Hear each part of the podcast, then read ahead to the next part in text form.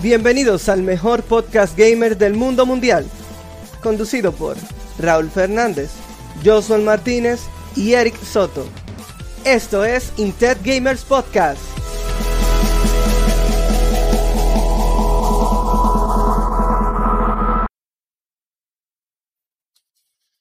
Hola, buenas, ¿qué tal? Sean todos bienvenidos a este nuestro episodio número 16 de Integgamers Podcast y venimos empezando con una noticia triste. Lamentablemente, nuestro compañero Raúl Fernández, por el cual Eric ha tenido varios cines, creo que no te escucha, Eric. Capaz que yo no estoy hablando todavía.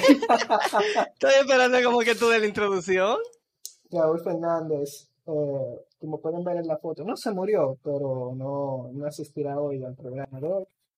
Ahora, estamos cogiendo turnos para las vacaciones. Exacto, ellos están tomando turnos para las vacaciones, pero mientras más vacaciones, más chile. Ah, mira, y yo no he actualizado los chiles. Entonces tú tendrías 3 y Raúl 1. Qué interesante. Y dime, ¿de qué vamos a hablar hoy? Señores, nosotros tenemos un tema que ustedes, me imagino que en algún punto han tenido esa conversación con sus amigos. Se trata de los juegos más esperados de este año 2022 y seguro que no somos los únicos que esperamos que algunas entregas, ya sean por grandes estudios como por pequeños, como indies, saquen sus gemas en este 2022. Gracias. Y para ello, no sé si previamente podemos pasar a la sesión de... Cogiendo lucha. Casi se me la baba. Un paso de lucha en algo. Déjame. Claro que yes. Cogiendo lucha. Y volvemos. Cuéntanos, Eric. ¿En qué pasaste lucha? Por señora, suerte yo no he pasado lucha esta semana. Bueno, puedo decir que sí, yo pasé una lucha. No tiene que ver con videojuegos, pero lo he contado. Perfecto. Miren lo que hay. Sucede bien el caso que, gracias a la primera dama, estamos otra vez en el mundo gaming. La PC Gaming se montó, por eso estoy en otro escenario. No hemos organizado algunas cosas. Este es el Gaming Room. ¿Qué sucede? El asunto con todo este asunto de lo gaming era que faltaba un power supply y me faltaba un control. Porque el control que yo tenía, yo ya lo había mencionado a ustedes antes, que ese control no sirve. Entonces, como tenía un drift fuertísimo, yo no podía jugar ningún juego. Bien, lo bacano es que yo le dije, yo tengo aquí una palanca que es universal, o sea, todos los controles tienen esa palanca. Tráemelo y yo se la cambio. Y Eric vino hace como 2 semanas ya que viniste. Sí. Vino hace 2 semanas y no trajo el control, pero como que yo no me acordaba de eso. Tampoco oye, se lo mencioné ese día. Es que cuando yo fui a la capital hace 2 semanas, era porque nosotros íbamos a hacer algo en impuesto interno y nos cogió lo tarde, entonces tuvimos que quedarnos en la capital. Entonces yo iba a la ida por la vuelta y yo no podía pararme en ningún sitio. Anyway, el caso es que gracias a eso, a ese aniversario, tenemos planta. ¿Qué pasa? Ayer fue que yo instalé todo. Eso fue una locura porque yo nunca había tenido un power supply de verdad. Yo tenía uno chino. Este es un EVGA certificado, el 600 Gold, algo así. Ya tú sabes, pero lo montado la carina. Oye, una movie. El caso es que yo después de pasar toda la lucha del mundo conectando todo, me doy cuenta de que no prende. Y yo me preocupo porque yo soy de la gente. Ey, ¿qué hay? Big Sigo. Perfecto, oye, sucede en el caso que yo soy de la gente que no di que tú di que, óyeme, si tú estás probando algo, no le pongas todas las cosas, no. Yo aproveché y le monté 5 discos duros y un detector de DVD a la computadora, porque yo nunca podía poner toda esa cosa porque el power supply antes no lo aguantaba. ¿Dónde tú tenías 5 discos duros? Yo tengo amistades que usualmente me buscan a mí para actualizar laptops. Entonces, cuando yo le actualizo las laptops, le digo, oye, me compras un disco duro sólido, que eso vuela. Ellos me terminan regalando el disco duro que la laptop tiene. Y así yo tengo aquí casi, yo podría montar un servicio, una plataforma streaming. Anyway, el caso es que yo soy la gente que monta todo sin probar, porque entiende que la primera va a funcionar. No funcionó. porque no prendió, pero no prendió nada. Yo dije, bueno, ¿qué será? Y después de un rato dando cabeza y pensando en que tenía hambre, dije, déjame ver si es que el problema del botón, porque yo tengo un case más viejo que anda a pie de los tiempos de Lili, como dice ellos. Y ese case tenía un cable desconectado, como de, no desde la placa, sino de donde hace contacto cuando tú, para no hacerlo largo el cuento, que yo sé que estoy siendo muy largo, porque estoy dando muchos detalles. Yo entonces lo metí ahí como pude, porque yo no quería ni que soldar ni tapar, no. ¿Y tú sabes soldar? Y lo hice funcionar. Yo sé soldar mientras sea algo sencillo, superficial. Eso, yo y el que casi no sabe nada, sabe lo mismo. Yo para el audífono y cosas así. No, estamos igual. El técnico aquí es muerto. No, Raúl me dice que yo hago mucho tollo. O sea, yo no lo hago el trabajo como debe ser. Yo resuelvo. RT. Exacto, entonces el caso es que yo no quería hacer nada de eso, y yo de hecho ni sé dónde está mi soldadora. El caso es que yo lo logré poner ahí su puesto y se quedó así, y me di cuenta que después el problema fue con la RAM.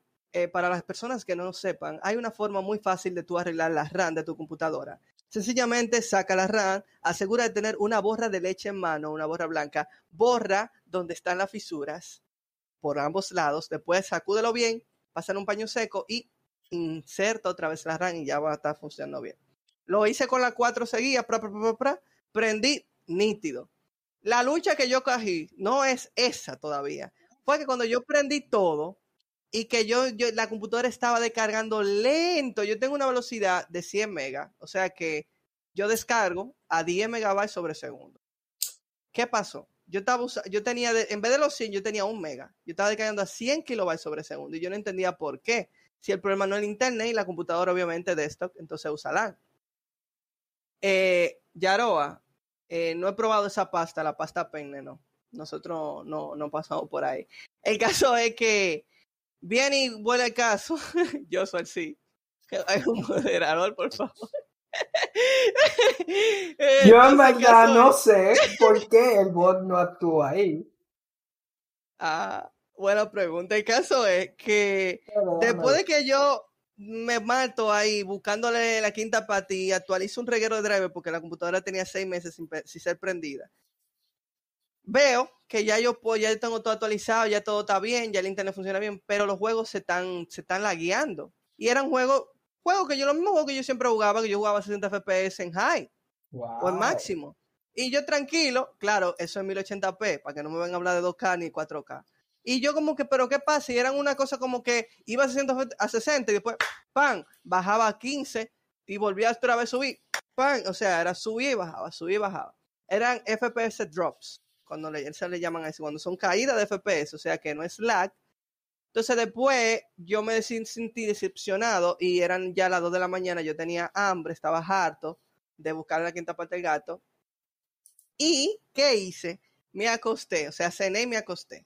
Al día siguiente, cuando ya yo tenía mi mente esclarecida, había descansado y había comido, bueno, había desayunado, ya, me di cuenta de que yo necesitaba ver cuál era la temperatura del CPU, porque la temperatura del GPU me la dice el task manager, el administrador de tareas.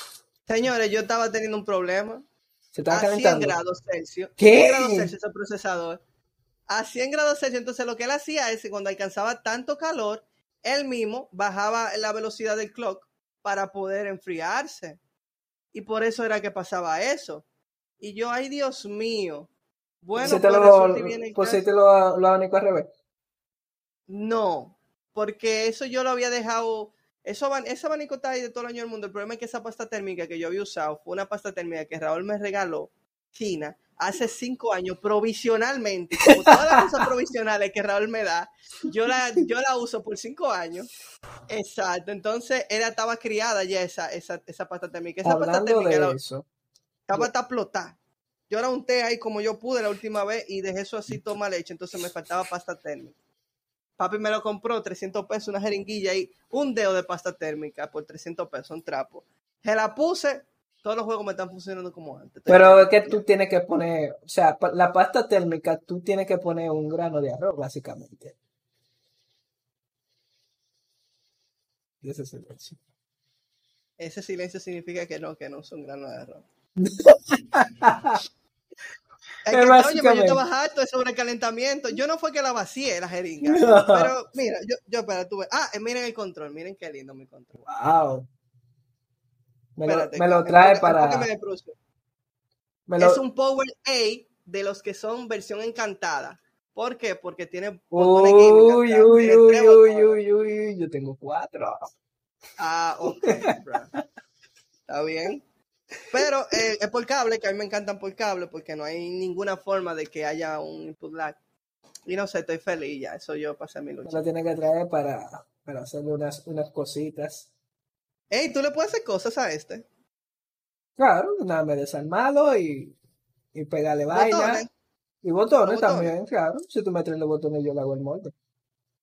Loco, hay que hacerse un viaje para... Ah, pero tú no duras mucho haciendo eso. Eso no dura días. Eso es el problema. Aunque puede... Si es una copesata del de Xbox, yo puedo pedir un control de Xbox, pues yo a Raúl, si es que tiene uno, y se hace. Yo te aviso. Perfecto. Pero me gusta y funciona perfecto. Estoy jugando de nuevo y creo que hoy voy a jugar Rocket League. En high, tú sabes el año que yo tengo, sin verla, miren, con esto llegué yo, con este trapo de teclado y con este trapo de mouse, llegué yo a Champ 1 en Rocket League. Y un gringo que yo tengo agregado, yo tengo muchísima gente gringa agregada en el Rocket League, me dijo, papá, ¿y qué es lo que tú haces de que en diamante? Y yo, líder, yo tenía un control y se me había dañado hace un año y llegué a Champ integrado. Vamos a jugar hoy. Vamos a jugar hoy, Rocket League. Vamos a jugar hoy después del podcast. Ok. Pues, y nada, esa es mi cogida de lucha ya. Bueno, mi cogida de lucha no fue nada del gaming, nada de eso, fue laboral. Yo estoy aprendiendo un nuevo lenguaje de programación que se llama Nest. Como todo nuevo en este tipo de cosas, pueden ocurrir ciertos errores de compatibilidad y todo eso. Yo estoy muy bien en mi curso y todo va bien. Uh-huh. Entonces llega la parte de conectarte a una base de datos. Se conecta bien a la base de datos. Entonces llega la parte que tengo que buscar un dato en la base de datos. Uh-huh. O sea, el panita primero hizo lo de buscar datos en vez de crearlo. O sea, tenía que darme un error de not found, pero me estaba dando un internal server error. Cuando yo veo el... O sea, que no estaba entrando ni siquiera... Exacto, o sea, ni siquiera lo estaba buscando, ni siquiera estaba buscando. Entonces, veo en el console log, eso es un lugar donde presenta lo que está haciendo la computadora, básicamente, o sea, los procesos de la computadora, me dice, no reconozco esta función. Y yo, ¿cómo que tú no reconoces esa función? O sea, la función es tuya, lenguaje. O sea, ¿cómo que tú no conoces esa función? Resulta ser que yo estaba utilizando algo que se llama TypeORM. ¿Esa era la función? No, ese es lo que yo tenía que importar. La función es de TypeORM. Entonces estoy ahí, importaba TypeORM. Entonces, para que Nest, que es el lenguaje de programación, entendiera TypeORM, yo tenía que descargar otra cosa que se llama Nest@TypeORM para que lo entendiera. Entonces, el problema está en que Nest@TypeORM y TypeORM tenían 2 versiones cada uno que eran incompatibles. Yo duré 2 días probando versiones. O sea, descargo esta versión y después descargo esta. Descargo esta versión y descargo esta. Porque las que me decían por internet, como que no funcionaban. Entonces yo tuve que empezar a ir comparando versiones a ver cuál funcionó. Al final me funcionó una y ya me faltan 2 clases para acabar el curso, gracias a Dios. Pero duré 2 días. En eso, tirando el pleito. Sí. Bueno, ya que acabó lo de cogiendo lucha, vamos a hablar de los juegos. Yo te cederé el juego que tenemos en común, así que... No, tranquilo, yo tengo otro. No, yo tengo varios, por eso te lo cedo. Ok, pues está bien, me lo cede. Miren, señores. Déjame poner el tráiler. Eso me motiva, yo estaba pensando hacer eso, gracias. Déjame ver... Déjame ver por el back, puse el trailer encima de nosotros. Comparte pantalla para que todo se ajuste. Aunque no compartas nada. Ok, déjame hacer eso. Para que se ajuste, porque yo lo puse justamente en el lugar donde cae que alguien comparta pantalla. Porque como Raúl iba a venir hoy, él iba a poner un juego. Y como él iba a poner un juego... Claro. Ahora no compartas nada. Eso es lo que... Ahí te ven Sea of Stars. Vale. Ahí está todo bien. Ya puedes seguir hablando del trailer de Stray. ¿El trailer del tuyo o el trailer del que yo voy a hablar del gato? De Stray. El trailer de Stray, ¿verdad? Ajá. Ok, ya tú lo pusiste. Exacto. Ah, perfecto, señores, miren lo que hay. Ese juego que ustedes ven ahí, yo también lo estoy viendo, es un juego súper, súper interesante. Yo soy de las personas que piensan que los juegos tienen que ser originales. No es que siempre hay que estar renovando todo. Yo entiendo que a veces es difícil y quizás sería muy idealista de mi parte pensar que siempre van a traer un nuevo juego, algo que nada antes había sido creado. Pero realmente este juego es súper original. Para no hacerle la película, básicamente es un juego orientado en un mundo muy futurista. Es un juego sci-fi, ciencia ficción, un juego de aventura. Tiene mucha asunto gráfico, un juego de aventura. Básicamente, tú controlas un gato en el juego. El gato es un gato perdido, un gato de la calle, por eso se llama Stray, por el gato, porque es como un gato de la calle. A lo largo del juego tú vas yendo de un sitio a otro, vas explorando y eso, pero en el juego hay muchas cosas con las que tú interactúas de distintas formas. Y hay también robots y personas, mobs, por así decirlo, porque hay como son medio cyborg algunos, que pueden ser tanto hostiles como te pueden ayudar. El hecho de tú saber si son de una cosa a otra es otro punto para tú descubrirlo. No siempre las cosas van a ser tan obvias. Yo digo que son como cyborgs porque realmente parecen más robots que gente, pero tienen una forma muy parecida. Bueno, podrían ser androides. No, los cyborgs y los androides son la misma cosa. Pero la cosa cyborg es un humano con parte de robot y un androide es un robot con forma de humano. Es diferente. Entonces, yo he vivido toda mi vida engañado porque Dragon Ball Z. ¿Quiénes son los androides? Son robots. No, son humanos. Son humanos. Te lo voy a poner fácil. ¿Cómo Android 18 tiene una hija? Eso fue porque después se pidieron un deseo a Shailon para que ellos fueran humanos. No. Yellow le dijo que no podía hacer eso. Y lo que hizo fue sacarle la bomba que tenía dentro. Porque ellos son humanos. Lo único que tienen parte de robot. Pues entonces ellos deberían ser cyborg. Exacto. Entonces el doblaje español sí tiene la razón. Porque allá son C17 y C18. C de cyborg. Mira qué interesante. Claro. Pues entonces ahí está. Anyway, no vamos a echar un pleito gramatical. El juego es súper entretenido, como ustedes pueden ver en tráiler. Bueno, y quienes no lo vean, si nos están escuchando solamente, búsquenlo en YouTube. Stray. S-T-R-A-Y. Stray. Ese juego es un juego que yo, honestamente, voy a comprar. Y yo sé que tanto yo como Karina lo vamos a jugar porque a ella le gustan los juegos originales. Yo sé que ella todavía no ha explorado mucho el mundo gaming de aduro, pero yo sé que ese tipo de juego, al igual que a mí, a ella le va a encantar. Así que, no sé, dale para allá, Josh. Exactamente. Es un juego que me llamó mucho la atención por eso. Es un juego muy original. O sea, no es la gran cosa, de que, super original. Eric, baja el volumen de... Ah, perdón, sí. Es otra cosa que trae preparado. No es un juego de que, de que la revolución del gaming, pero nadie nunca había hecho un juego de un gato paseando por ahí. O sea, algo que es súper común. Y eso me llamó mucho la atención. Y como tú, yo también lo voy a jugar por esa originalidad. Además de que lo voy a streamear, no sé si por aquí, por el de Integgamers, o si por el mío personal, pero usaré algo interesante que voy a imprimir para ese. Pero verdad que tú haces los featuring con tu impresora 3D, yo no tengo esos featuring aquí. Una cosita muy bonita, es verdad, que imprimo y lo utilizaré para ese juego.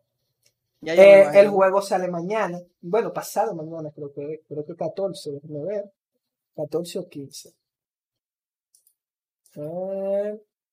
Ok, este no lo dice, este trailer no lo dice, pero es entre 1 o 2 días que sale, no recuerdo. Bueno, yo lo tengo anotado aquí, de paloma. ¿Dónde es el poquito? Notepad. Y el juego sale el 19 sale el juego. O sea que sí me van a pagar y sí lo podré comprar. Excelente. Entonces, mi segundo juego, que es el primero realmente, porque ya Eric habló de mi primer juego, es este. Un juego muy esperado por mí. No jugué la parte 1 porque nunca tuve Wii U. Pero la parte 2, antes de que me la robaran, acordándose de Cogiendo Lucha de hace par de episodios, cuando me robaron el Switch, yo tenía Splatoon 2, que lo conseguí en una ganga, usado por una ganga, para hacer un juego de Switch. Una ganga. Entonces, yo disfruté mucho el segundo. Y pienso disfrutar mucho el tercero, y se ve muy genial, en verdad. Y si hiciéramos un coro de Switch, cuando tú te consigues el tuyo, si tú te lo consigues. Ok. Podemos jugarlo. Aunque claro, hay que comprarlo, en verdad. Y Nintendo es muy genial con sus precios. Pues sí, no, es un juego de Splatoon, con el que no lo conoce, está en un mundo posapocalíptico, igual que Stray. Pero en vez de un gato, son calamares que le crecieron patas. También hay pulpos que, al igual que ellos, le crecieron patas. Entonces ellos se disputan en unos juegos de disparo. Pero lo interesante del juego es que no gana quien derriba más enemigos, sino quien pinta más el estadio. Está en un escenario, tú tienes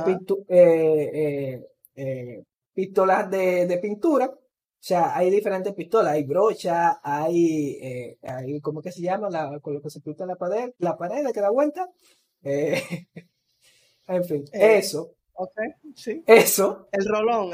Exacto, eso mismo. El rolo, sí. Entonces está eso, está una cubeta de pintura, o sea, y recuerdo que estaba rota la cubeta de pintura. Hay diferentes pistolas de pintura, hay pistola doble, hay snipers, y también tienen finisher, básicamente, ultimate. Cada pulpito de eso tiene un ultimate dependiendo de que tú escojas. Además de que la ropa te cambia las estadísticas. Y es muy entretenido realmente. Ok, me parece fenomenal. Son juegos que quizá se alejan un poco del espíritu de lo que uno busca usualmente, que es estos juegos de tiro, first person shooters, o los juegos de acción o los juegos de deporte. Realmente. Una apuesta no segura, pero que esperemos que tenga el apoyo. Nintendo siempre tiene su grado de ¿cuál es la palabra? De creatividad en sus juegos. Ellos querían un shooter, Pero claro que ellos no iban a hacer un juego de disparo con pistolas y balas, así que tenían que reinventarse, y los reinventaron. Y ha sido uno de los más, o sea, de los juegos nuevos, de la IP nueva de Nintendo, creo que es la única que tienen, que es sumamente popular. Sí, yo creo que sí. Yo creo que yo apostaría a decir que de los últimos 10 años, eso ha sido lo último que ellos han sacado nuevo, de verdad. Realmente. Porque los demás son secuela y secuela o spin-off. Uh-huh. Bueno, vamos a avanzar entonces al siguiente juego, que ya ustedes vieron más o menos un preview. Ahora voy a cambiar la pantalla. Sí, déjame ocultar. Entonces tú, en este caso, ¿soy yo o eres tú? Dale tú, ya estoy. ¡Ey, qué cool! Muy bien, muy bien. Ok, entonces voy a compartir la pantalla para que ustedes puedan ver conmigo este super juego. Si usted es amante de los juegos de RPG y si usted fue un fiel seguidor de Chrono Trigger, que fue un juego que en Super Nintendo definitivamente marcó toda una era en el mundo de los RPG. No hay mucho que decir. En ese tiempo el equipo de desarrollo, como hemos dicho antes, se llamaba el Dream Team. El artista era Akira Toriyama, el creador de Dragon Ball Z. Tenían ahí al mejor ingeniero de sonido en videojuegos en ese momento, tenían ahí a los mejores programadores, o sea, eso fue una cosa de muñequito. Ese juego ha servido de inspiración para muchos otros juegos RPG. Pero definitivamente el juego definitivo, que realmente parece ser esa secuela o esa reinvención de ese juego que nunca salió, lo vamos a llegar a ver por mano de un estudio indie. Sin más, le presento el juego, se llama Sea of Stars, o El Mar de las Estrellas, o El Mar Estrellado. Ahora lo voy a sí, ahí, ya. Okay. Miren, señores. Va a salir para Play. Sí, va a ser multiplataforma. El juego es súper abierto con las habilidades. Se parece mucho. Deben pensar en Sword of Mana, que tenía también un juego que muy te hace pensar en Chrono Trigger, pero este juego, miren, chequense el arte, el pixel art, las interacciones, el pixel art, todo es increíblemente perfecto. El compositor, miren ahí quién fue el compositor, ellos buscaron, miren a quién, a Yasunori Mitsuda, loco, el tipo que hizo el audio de Chrono Trigger, de Chrono Cross y de Xenoblade Chronicles 2, o sea, es una cosa que ellos se aseguraron de hacer algo digno de decir, nosotros hicimos lo que nunca se pudo hacer. Nosotros hicimos esa secuela espiritual de Chrono Trigger, o esa reinvención espiritual. El encima espiritual, ese término se utiliza cuando son juegos que no realmente no tienen una relación de parte legal o de parte de los programadores con... Están muy inspirados en otro. Y entonces, por ejemplo, de Mega Man hubo uno que al final no fue bueno, pero... Bueno, anyway, el de Mega Man fue, pero el de Mega Man tú sabes que fue hecho por el mismo creador de Mega Man. Pero recuerda que como él había dejado de ser parte del equipo de Mega Man, uh-huh, no era como que, sí, tú sabes. Porque Castlevania era también tiene uno. Exacto. Miren el juego, miren qué lindo. Toda una interacción con todo el ambiente, con los monstruos. El juego tiene incluso, yo sigo en TikTok a los desarrolladores, el juego incluso cambia según el clima. Hay cosas, puzzles que se abren según el clima. Miren. Wow. Miren eso.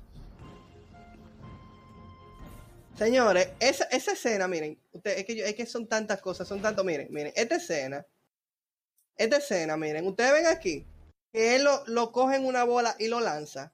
Si ustedes jugaron Sword of Mana, ustedes sabrán que hay una segunda versión y una tercera versión para Super Nintendo. Y había un cañón que tú te entrabas y con ese cañón tú ibas como de un lado del mundo a otro lado del mundo. Y eso era una animación. Y aquí hacen honor a ese juego, eso es como un tipo de guiño, por el hecho de que tú estás en una parte de un escenario y algo más te arroja hacia otro sitio. Y es una forma muy creativa de tú explicar de que ellos se están transportando de un sitio a otro. No es tan sencillo como que ellos abren el mapa y de que se teletransportan. No. Ellos van a un sitio y en ese sitio te lanzan. Seguimos. Lo que estoy viendo es que, bueno, yo no soy mucho de jugar RPGs, pero no es de acción. Tú tienes los dos modos, tienes el modo, como Chrono Trigger, tiene un modo de acción, RPG acción, significa que si tú no eliges atacar, los enemigos igual te van a atacar, y tiene también el combate por turno. Exacto. Lo que estoy viendo que el combate por turnos es en tiempo real, o sea, es en el mismo... Exacto. Es en el mismo mapa, porque... No es como Final Fantasy. Exacto, no es como Final Fantasy, que van como a otro... que sale como a otra escena, como a otro... O sea, a toda una dimensión. A otra dimensión, o en Pokémon, básicamente, que se teletransporta como a otra dimensión, sino como en el mismo in-game. Es que de una vez saltan los enemigos y se colocan y tú lo atacas. Pero entonces tiene un modo de jugar, o sea, combate por turnos, pero también en tiempo real, que si yo le doy el cuadrado, él va a tirar un espadazo o una cosa así. El asunto con el tiempo real es que si tú no atacas, te atacan como quieras. Okay. Porque como que todo el mundo tiene un tiempo para ejecutar una acción, entonces ellos no van a esperar por ti para ejecutar su acción. Entiendo. Pero es por turno al final. Sí, o sea, es por turno básicamente, pero es diferente al por turno básico de que tú puedes durar una eternidad pensando en qué hacer. Tú no tienes, es más interesante cuando tú no tienes tanto tiempo a tu favor porque tú tienes que trabajar en el momento. Muy interesante, realmente. Sí, el juego es sumamente hermoso. Y eso está supuesto a salir este año. Señores, háganse un favor con estos juegos que son indie. Miren, ustedes no se imaginan, pero es muy importante que ustedes vayan a Steam o a su PlayStation Network, no sé, Shop o algo. Store. Y si ustedes pueden ponerlo en la lista de deseos, en la wishlist, háganlo, porque eso realmente es una métrica que a ellos les ayuda a buscar patrocinadores y demás. Bueno, es el juego Sea of Stars. El juego estaba pensando para salir este año, pero sucedió algo y se retrasó al 2023. No, lo más seguro, con lo que siempre pasa en los juegos indie, porque son pocas personas que lo están haciendo, entonces supongo que pasa lo mismo. Pasa lo mismo con todos. Pero el juego se ve muy bonito. El juego es genial y tiene el asunto del tiempo, miren. ¿Ven lo que yo estoy haciendo en la página? Eso, el juego es así, el juego tiene un time y ese time se respeta y los escenarios tienen dos modos, un modo de tarde, un modo de día y un modo de noche, y eso también tiene una relación con los sitios donde tú puedes ir, con los monstruos que tú vas a ver y con los quests también, o sea, y no como en Pokémon, que si tú entras de día va a estar de día y si es de noche estás de noche, y hace como la secuencia como que no, el día no se va volviendo noche, sino que justamente tú pasas por un lugar y se vuelve de noche, pasas por otro lugar y se vuelve de día. Exactamente. Ya, eso es por ahora.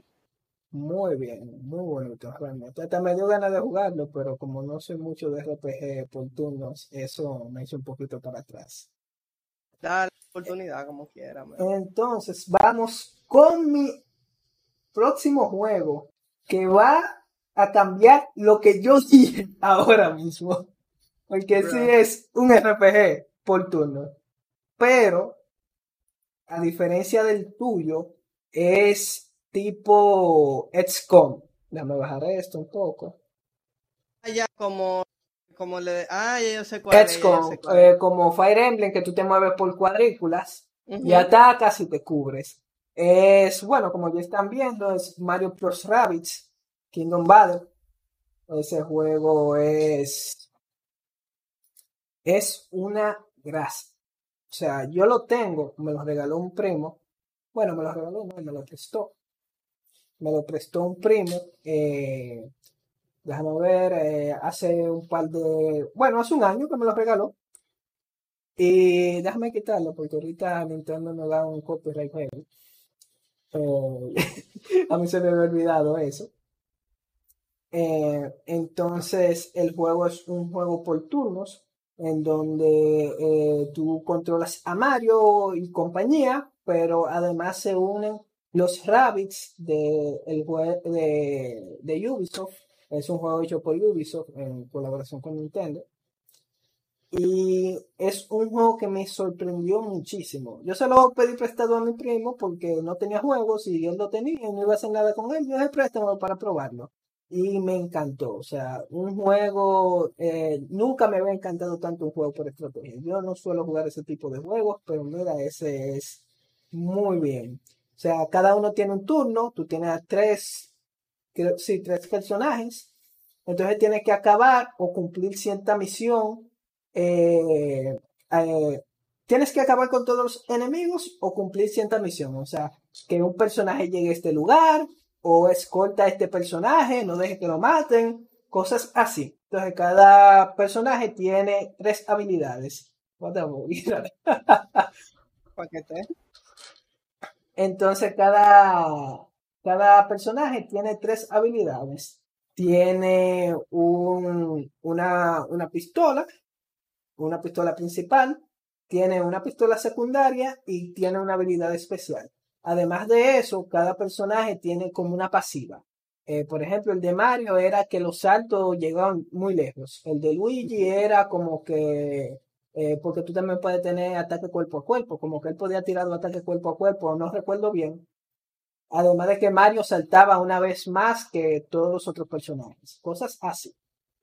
Y es un juego, mira, excelentísimo. Yo nunca había visto un juego de estrategia tan bien hecho. O sea, que me enganchara tanto. Porque puede que hayan mejor hecho, pero que me enganchara tanto. Incluso ese juego me dio ganas de comprar la segunda parte. Y de comprar otro juego que es del mismo estilo. Que es de... Mírate, no lo tengo aquí. Creo que no sale en 2022, por eso no lo puse. Pero se llama... oh Dios, ¿cómo se llama? Metal Slug Tactics. Que Metal Slug es una saga de videojuegos de arcade que la convirtieron ahora en un juego táctico.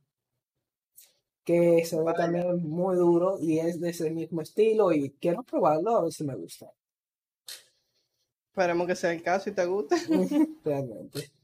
Suena interesante, ¿no? Con verdad. Sí, sí. Dime, ¿cuál es tu próximo juego? Señores, miren, hay un... Yo voy a seguir con mi modo aventura de nuevo. Uy. Este juego que viene se llama Planet of Lana. Es un juego que viene a ser un sucesor espiritual también de lo que fue el Limbo. Pero ellos, claro, intentan utilizar nuevas mecánicas y darle un enfoque diferente, porque no sé si te llegaron a jugar Limbo, que es uno de los juegos más grandes de los indies en lo que viene siendo juego de aventura y plataforma. Yo no lo he jugado, pero sí lo conozco. Yo tampoco lo he jugado, pero sí lo conozco también. Tengo que jugarlo, hay muchos juegos que yo tengo que jugar. ¿Cómo va a dar tarea? Uy, mira, yo tengo un nuevo Power Supply, claro que puedes jugarlo. Muchacho, antes yo no podía inventar, tú estás loco. Yo no sé cómo tú jugaste Fire Guys. En la laptop. Sí, pero laptop. Yo no sé cómo ella sobrevivió. Ah, papá, yo tampoco, pero nada, son importantes. Miren, este juego es un juego, miren, porque es muy parecido, no en el sentido de que son sombras, no, aquí los mundos son muy coloreados, los enemigos se ven totalmente, no un mundo hecho de siluetas. Exacto, para el que no sepa, Limbo es un juego que es básicamente blanco y negro. Exacto. Entonces, en el juego de aventura es un juego donde hay muchos puzzles, tú tienes siempre que buscar una manera más divertida y distinta para acabar con ciertos enemigos. No es tan sencillo como tú enfrentarlo. En Limbo tampoco tú lo enfrentabas plenamente como tú lo harías en Cuphead, por ejemplo. Tú siempre estás acompañado de tu mascota, a menos que haya una parte en el puzzle donde se tengan que separar, que no sé qué tanto puede hacer. Señores, miren nada más esas imágenes. Lo hermoso que es. Miren esto. No son solo monstruos chiquitos, ¿verdad? Uh-huh.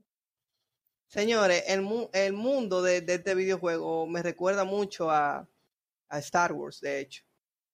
Por el asunto de que hay tantas máquinas por todos lados. Sí, se ve muy Tatooine, ¿verdad? Sí. Y de hecho, mira, hay muchas partes que también son calmadas. El juego tiene de todo y es una aventura gráfica con puzzles que lo que realmente busca es que uno viva una experiencia. Uno tenga un juego donde uno definitivamente tú no estés prediciendo qué va a pasar o cómo hacer las cosas, sino que tú puedas sentarte y solamente pensar en el juego sin tener que estar pensando mucho en lo que viene o en lo que hubo, porque todo el tiempo el juego se renueva a sí mismo, ofreciéndote algo que otros no han podido. Pónganlo en su lista de espera, en la wishlist de Steam. Y nada, señores, vamos a esperar que ese juego por lo pronto venga con lo mejor de lo mejor. En el canal de aquí de YouTube, yo creo que ellos tienen que sea un...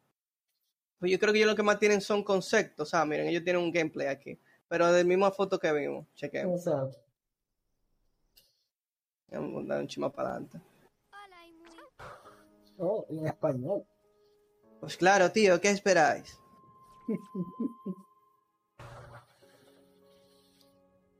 Oh, mira Tatooine allá. Wow, tengo que recorrer todo eso. Sí, porque por eso es que te dice que es una aventura como en todo el mundo. Wow.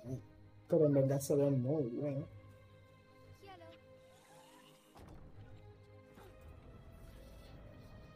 Uy, sigilo, eso es increíble. Puzzles, más puzzles.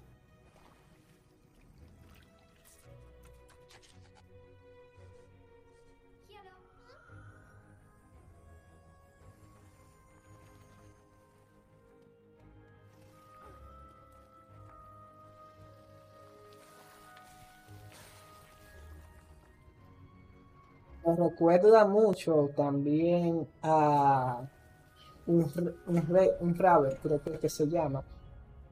Sí. Que es un juego de dos muñequitos de hilo. Bueno, el primero es un solo muñequito, pero en la parte 2, que fue la que jugué, son dos muñequitos. Y tú controlas los muñequitos con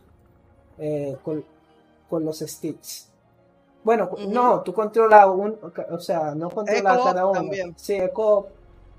Pero yo lo jugué solo. ¿Tú lo jugaste solito? Ay, Dios. Sí, no tenía con quién jugar. Mira Tatooine. La carrera de pots. Ey. Señores, ese juego se ve sumamente hermoso. Dale una oportunidad y añádale a su lista. De verdad que sí. Muy bueno eso. Déjame mostrarte mi penúltimo juego. Que es el penúltimo porque el último es algo, es un indie que no creo que tú lo conozcas, entonces quiero hacer la sorpresa. Este es mi juego más esperado del año, sale el 9 de noviembre, 2 días después de mi cumpleaños, ya tú sabes, es mi regalo de mí para mí, que es God of War Ragnarok, que es la segunda parte de la saga nórdica de God of War. Porque God of War, las primeras, déjame contar, 1, 2, 3, Ascension, los 2 de PSP y Betrayal. Son 7, los primeros 7 juegos de God of War es en Grecia, la saga griega.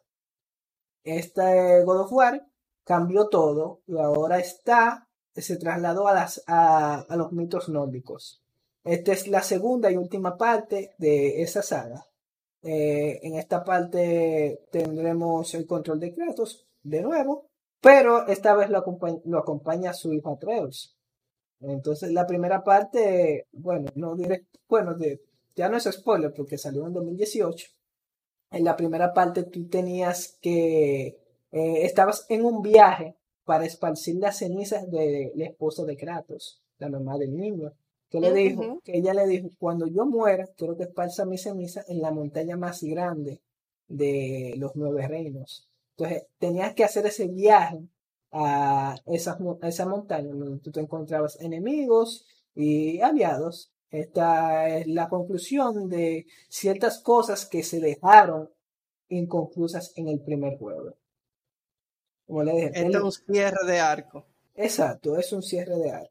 Todo el mundo pensaba que iba a ser una trilogía, pero ya las personas de Santa Mónica, que es el estudio que lo está haciendo, ya dijeron que esta va a ser el final de la saga nórdica, aunque no sabemos si el final de la saga completa de God of War.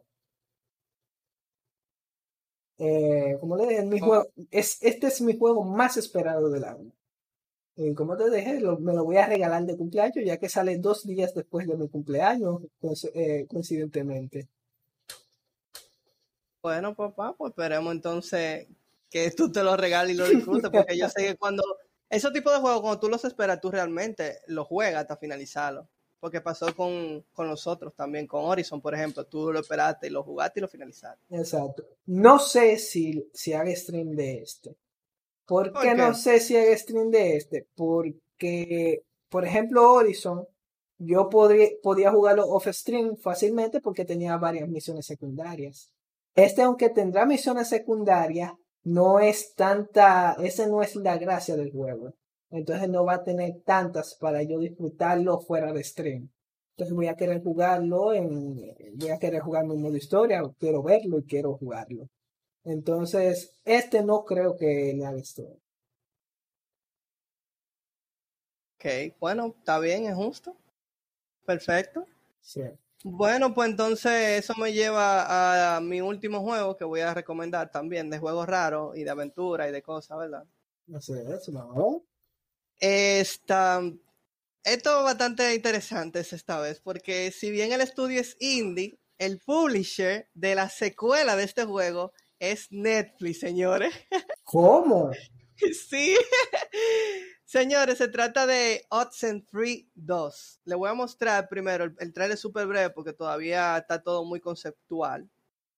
No conozco el primero, pero eso está interesante en Netflix. Bueno, sí, Netflix está regalando juegos en su servicio de suscripción. Juegos para teléfono al final, pero juegos gratis.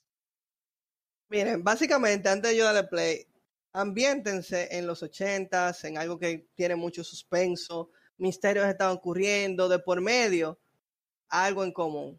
Tienen que ver con unas señales, unas frecuencias de radio. Unos jóvenes se aventuran hacia un sitio X a explorar y descubrir el secreto que envuelve este misterio.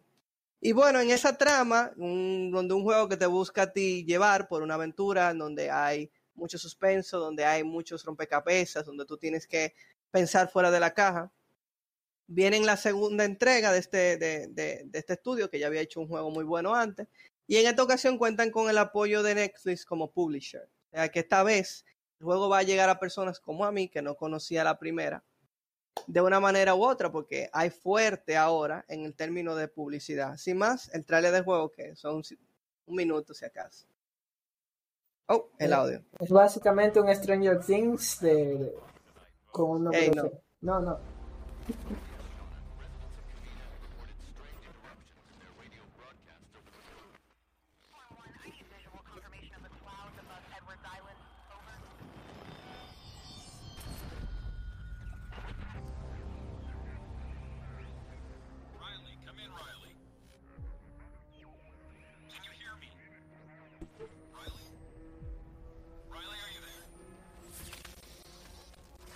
Señales tienen un efecto directo en los objetos también. Wow. ¿Qué? ¿Qué saldrá? ¿Qué hay? No sabremos. ¿Qué? Pero sí, el juego se espera que salga en este año. Tienen lo suyo ya produciéndolo. Todavía no hay mucho para hacer un juego que está supuesto a salir en este año. Todavía no tenemos un gameplay ni nada así. Solamente tenemos estas imágenes conceptuales. Aquí se pueden ver, por ejemplo, el asunto de lo que hace especial, que también estaba en la primera, es que tú no es lineal del todo. Las opciones que en este caso, como ustedes pueden ver, tú tomas para responder o para hacer una cosa, sí tienen una repercusión en tu entorno.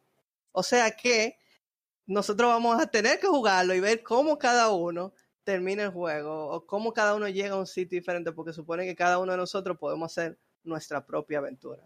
Okay, de eso se trata. Muy interesante. Sí, ¿verdad?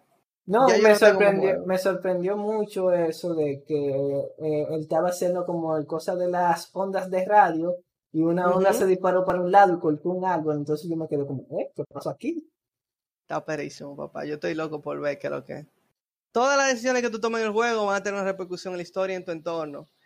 Así que es importante que uno hable y quizás en ocasiones uno va a arrepentirse por intentar hablar con algunos personajes. Oh, no sé qué tanto podemos nosotros disfrutar de ese juego, pero a mí me parece un juego que merece la pena jugar, sobre todo porque es una apuesta muy original. Realmente.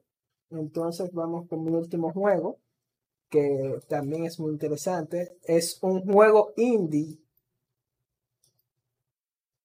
que, bueno, el publisher es de Devolver, que se ha puesto a ser publisher de muchos de los juegos indie, y se llama The Cult of the Lamb, que es una ovejita que, como pueden ver, la iban a sacrificar y un demonio se contactó con ella y la poseyó. Ah, yo vi algo así en TikTok, yo dije, wow, pero esta temática está fuerte, no sé qué Nintendo va a hacer aquí. Entonces es un poco disruptivo porque es una ovejita como que muy tierna, muy vaina, que tiene un demonio en la cabeza y tiene que enfrentarse a otras sectas de demonios. Entonces, en esas sectas de demonios tú vas a reclutar más animales que te van a ayudar para tu secta. Entonces, el juego se ve muy bien. Se ve muy, muy bien. O sea, el estilo artístico me gusta muchísimo. También eso de construir bases y esas cosas a mí me gusta mucho. ¿Qué más? Y es medio disruptivo porque una ovejita muy kawaii y ahí tú la ves matando gente del culto. Y lo que me ocurre es que la gente del culto lo ve normal. Como que, ok, está bien. Es una crítica también. Pues, una crítica. Exacto. Entonces, mira, él está feliz porque se lo lleva el demonio. O sea, eso está rarísimo. Loquísimo. Eso es lo que está loquísimo.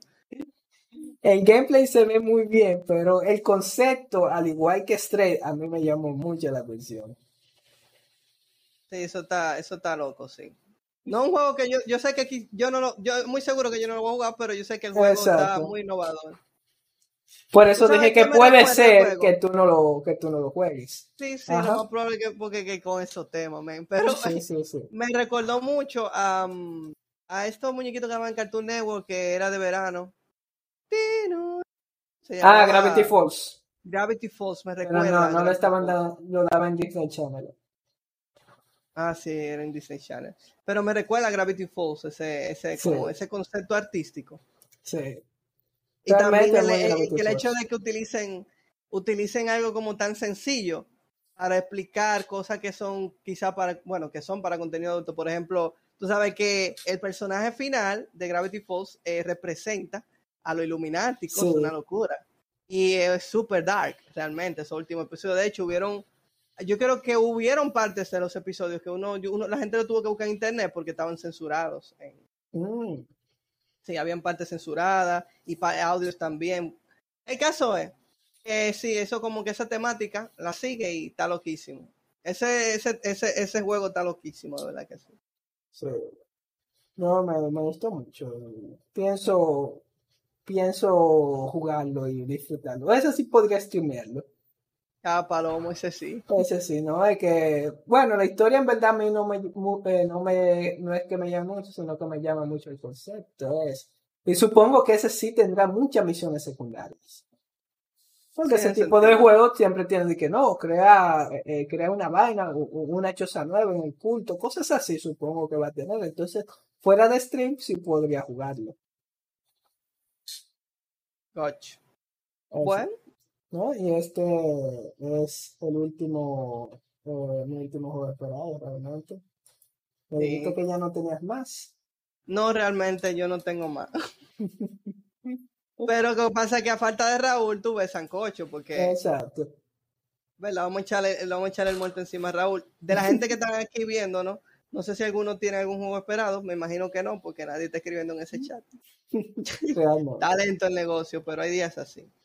Señores, no sé qué piensan ustedes, pero podemos matar el pollo en la funda, sí. Recordarle que el sábado tendremos streaming de Rocket League, del torneo de Rocket League de la Copa Events. los esperamos allá también. Será un streaming divertido en donde mi compañero acá, Eric Soto, estará cocasteando con uno de nuestros invitados pasados, Adrian, y posiblemente yo también me aparezca por ahí, aunque sea solo de voz. Pero bueno, sí, yo voy a estar ahí porque yo sí que voy a tirar el stream. Así Gracias. Que, sí, no sé si saldrá mi cámara, no sé si hará el layout para una tercera cámara, pero estaremos por ahí. Perfecto, esperemos que sí, que todo salga bien. Exacto, creo que es lo último por aquí. Perfecto, gente, no se olviden de seguirnos en las redes sociales. Estamos en todas las plataformas como Integgamers, sea TikTok, sea Instagram, sea aquí, sea donde sea, búsquenos, denle like, compartan por favor, y si hay algo que le gustó y usted no tuvo la oportunidad de participar, déjenlo en los comentarios, hombre, que nosotros lo resucitamos aunque ya han pasado semanas o meses. Claro. Esto ha sido Integgamers Podcast y esperemos que en otra próxima entrega seamos los tres de nuevo. Mantan en Minasal.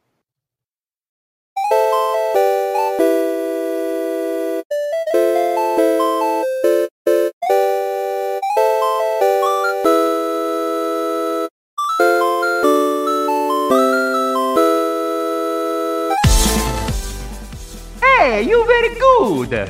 See you next time.